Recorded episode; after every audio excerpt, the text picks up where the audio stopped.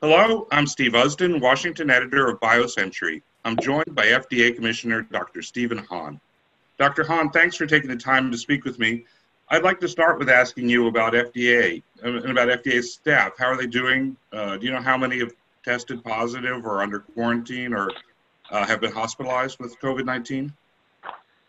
So, Steve, you know, as you can imagine, and thanks for having me this morning. Really appreciate the opportunity to speak to you. I mean, as you can imagine, the amount of information, requests, applications, et cetera, that have been coming to the agency have been substantial. And, you know, we have had our medical product centers working around the clock 24/7. So it has been really an incredible amount of work that the agency has faced.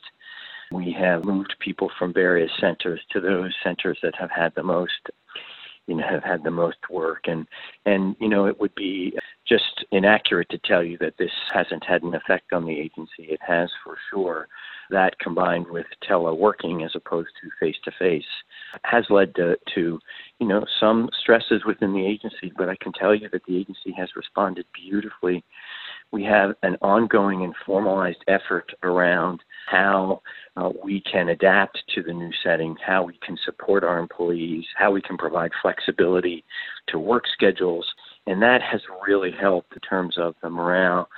We have regular meetings at the agency to discuss how we can institute new programs to help people cope with the current situation. And many of our employees have, you know, elder care and child care issues that they need to address at the same time.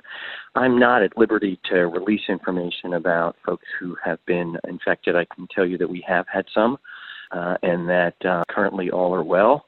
And we are doing our absolute best to make sure that our folks are following the mitigation procedures that are recommended by the President's Task Force. Well, thanks. I wanted to ask you to turn to some of FDA's actions. And the first one is the use of emergency use authorizations for diagnostic tests and drugs. There's a lot of confusion about what an EUA is. Can you explain what is an EUA and what are the standards for granting one? You bet, Stephen. I appreciate the opportunity to talk about this because you're right, it is confusing. So an EUA or emergency use authorization is different than a full approval. And this is only for emergency situations. So when the Secretary declares a health emergency, we, by statute, are allowed to use this EUA or emergency use authorization approach. And, you know, in some emergencies, and I think COVID-19 would be one of them, we just can't wait for all the evidence that would normally be needed for a full FDA approval. And after the declaration by the HHS Secretary under the Food, Drug, and Cosmetic Act, we began evaluating the options very quickly using evidence that's available, currently available, and maybe more evidence as we thought necessary. And carefully, we tried to balance the risks and benefits of the public to making products available. So let me give you an example. When CDC issued its guidance around personal protective equipment and these respirator masks and said that NIOSH masks could be used in certain healthcare settings, we used the EUA approach to allow NIOSH but not FDA-certified masks to be used in those settings, completely aligning with the CDC guidance. Just an example of how, you know, we moved in a certain direction because of the urgency of the situation, the need for PPE, personal protective equipment. The biggest controversy has been about the EUA for chloroquine and hydroxychloroquine. The authorization letter that I read says that the data supporting their use for COVID-19 is anecdotal, which isn't the standard the agency usually uses. Can you say and why an EUA is issued, especially since the drugs were already approved and can be used off-label? Right. So we recognize that there would be and was an increasing use of prescriptions by physicians, both in the inpatient and outpatient setting, because of the anecdotal evidence and because of the preclinical or laboratory evidence that suggested it had activity. We wanted to make sure that drug was available, number one, for the clinical trials that we think are of utmost importance, because as a regulatory decision, we would need to use those clinical trials to actually make that decision. So we wanted to make sure drug was available for that and also for people, and we've been consistent in our messaging on this, for people who have these drugs for other indications that are approved by the FDA, lupus and rheumatoid arthritis, that it was available. So we had a number of donations of drugs from companies in order to get those drugs into the country and into circulation, the donation agreements required in the EUA. What we did is we based our EUA on the published data that was available to us at the time, and you'll see in the EUA it says certain hospitalized patients where monitoring could be done. And so that is the approach that we use for this. Now, we have not approved the use of hydroxychloroquine or chloroquine for the treatment of COVID-19, but did allow drug into the country for the purposes I just described. So I think a lot of people do take the EUA to mean that FDA has approved it. I think President Trump maybe has caused some confusion about this, and he's also said that he personally called you to get FDA to do the things that he wanted. Was one of the things that he called you about chloroquine or hydroxychloroquine? If not, what's he talking about when he says, he picks up the phone and calls FDA and calls you and you do what he asks? Yeah, so the president, and I just want to be really clear about this, not one time has the president asked me on behalf of the FDA to make a certain decision one way or the other. The president has called to discuss the issues around therapeutics, sometimes diagnostics, and those things. And the president has made it clear to all of the agencies in the government that we have to act with urgency with respect to this crisis, and that's what FDA has done. So one more question about the hydroxychloroquine and chloroquine EUA, and let's move on. What happens if the controlled trials demonstrate that they're not safe and effective for COVID-19? What would be the criteria for removing or rescinding the EUA? We would absolutely use those data, and we would rescind the EUA. And you know what? We're going to have to do this across the board, Steve. We're going to have to relook at some of the things that we've authorized in this urgent situation to determine if they're still valid based upon any evidence we have, but also based upon the clinical situation in the country with respect to COVID-19. So the EUA process provides us with flexibility. But the flexibility is also on the back end as well, and we will maintain our approach to using data and science when we evaluate the appropriateness of those EUAs when we get beyond this outbreak. So I want to move on to another topic. There's this is kind of on the flip side. There's a lot of concern that some of the serological tests for antibodies to COVID-19 that are on the market in the United States are giving false results. CEO of Roche said some of the antibody tests on the U.S. market are a, quote, disaster. That's what he called them. Why has FDA taken a hands-off approach to regulating them? So, as you know, Steve, in March, we provided significant regulatory flexibility. But just to be completely clear about these issues, we said to the companies that wanted to market that they must validate and meet accuracy and reliability requirements, that they had to notify FDA of the validation. And they also had to label their products, number one, that they weren't diagnostics, but they were serologic or antibody tests, and that they had not undergone FDA review. And the bottom line is that FDA still expects these test developers to validate their antibody tests, even under the revised policy. That being said, we share concerns that some of these marketed tests may not have done the careful validation studies that need to be done. And we have done a couple of things. One is we have reached out to the manufacturers and we have obtained some of their tests, and we are undergoing validation testing with the National Cancer Institute and the CDC to provide transparency to the American public about this. We've also engaged with a number of academic centers which have done the same thing. They have taken these tests, done their own validations, and then started to use them in the community. And we are putting those data together so that we can, again, provide this transparency. And then finally, for those who've marketed but haven't done the validation or are saying that FDA has authorized, we have approached them. We've had them stop that advertising, and we've also done interdiction efforts at the border.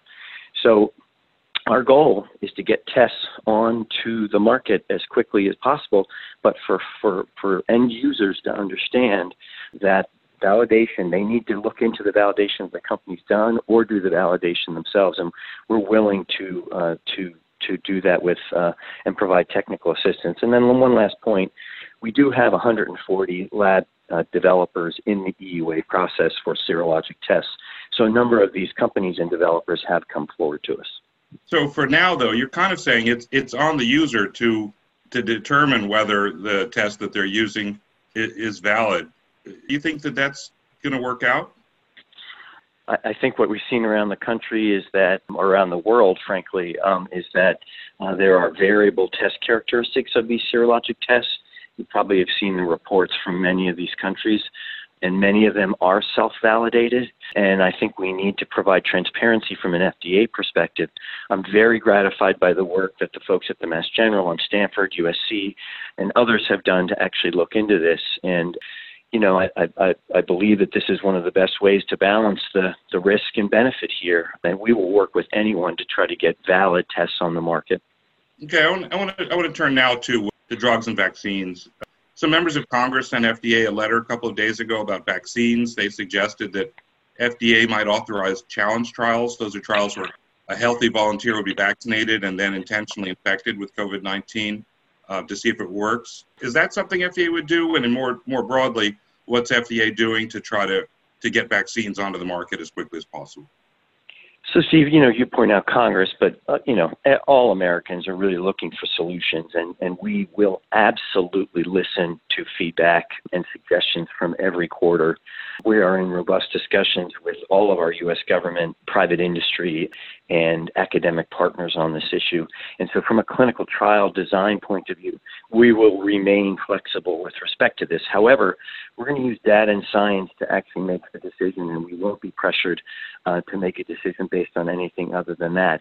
If it's appropriate to take the approach that you're suggesting, we would be very flexible in that regard, and we're having those discussions right now. We have been partnering with HHS and other groups in U.S. government to actually put together a public-private partnership around vaccine development. The pharma companies have been very forward-leaning on this, have agreed to share data, use common preclinical or pre-human models of testing of the vaccine, and we've created an approach where we said these are the characteristics that we'd like to see in a vaccine, and have vetted that with other scientists in U.S. government. So really all hands on deck. The other part of this, Steve, that I think is really important is that we've been also looking to the issue of manufacturing. Should a vaccine be developed, where can we get the manufacturing country around the capacity around the world or in the U.S. to make sure that we get these vaccines made and that we have the supplies to actually deliver them and an operational approach to do it on a large scale. You were saying that that you've got methods that you vetted with other scientists for vaccines.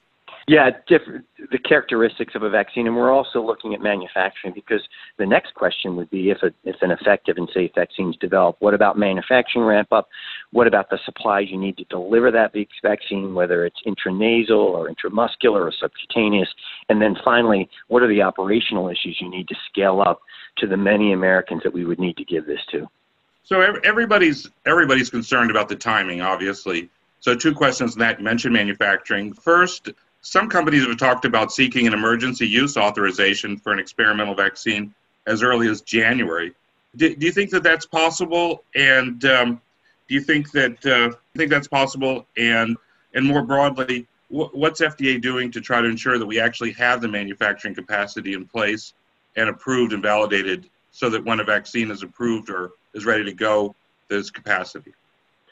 So it's possible, Steve. I wouldn't want to promise you. You know better than most everyone that it would be a fool's errand to promise something that you don't have complete control over. But I can tell you that we're being really aggressive about this with industry. And so it is possible. We will see. Typical time frame, as you know, is 1 to 2 years for the development of vaccine, and that's pretty fast by current standards.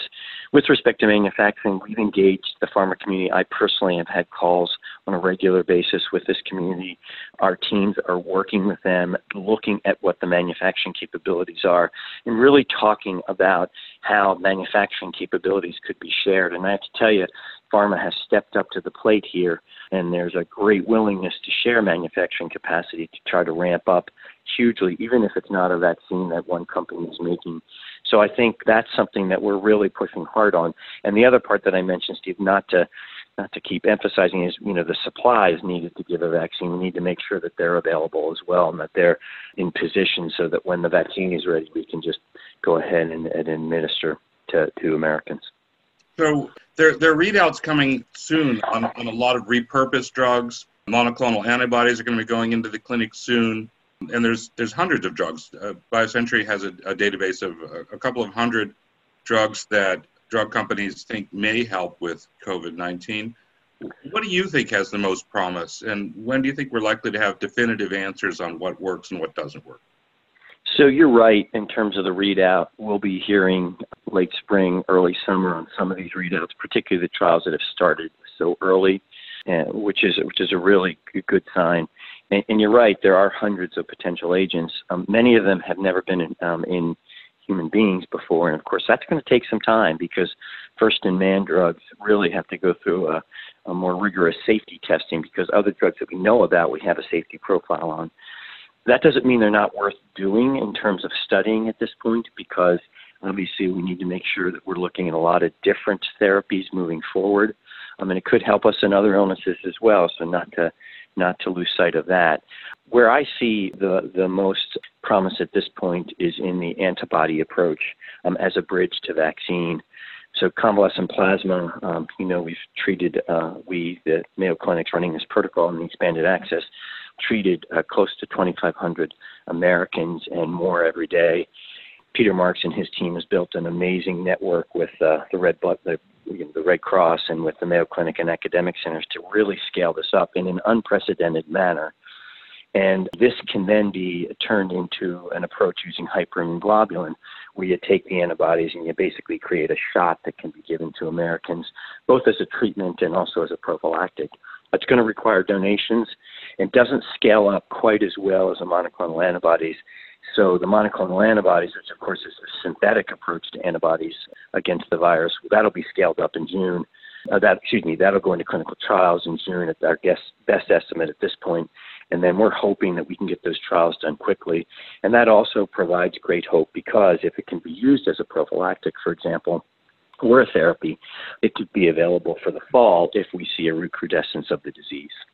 Well, thanks, Dr. Hahn. I'm getting a text from one of your assistants telling me that I have to wrap this up. I would talk to you all day if I could, but I understand that you're really busy. But thanks very much for speaking with me, and thanks for everybody who's listening. Just a reminder that all of BioCentury's coverage of the coronavirus crisis is available in front of the paywall at biocentury.com/coronavirus. Thanks to you, Dr. Hahn, and thanks to everyone for listening. Thanks, Stephen, and best to your listeners.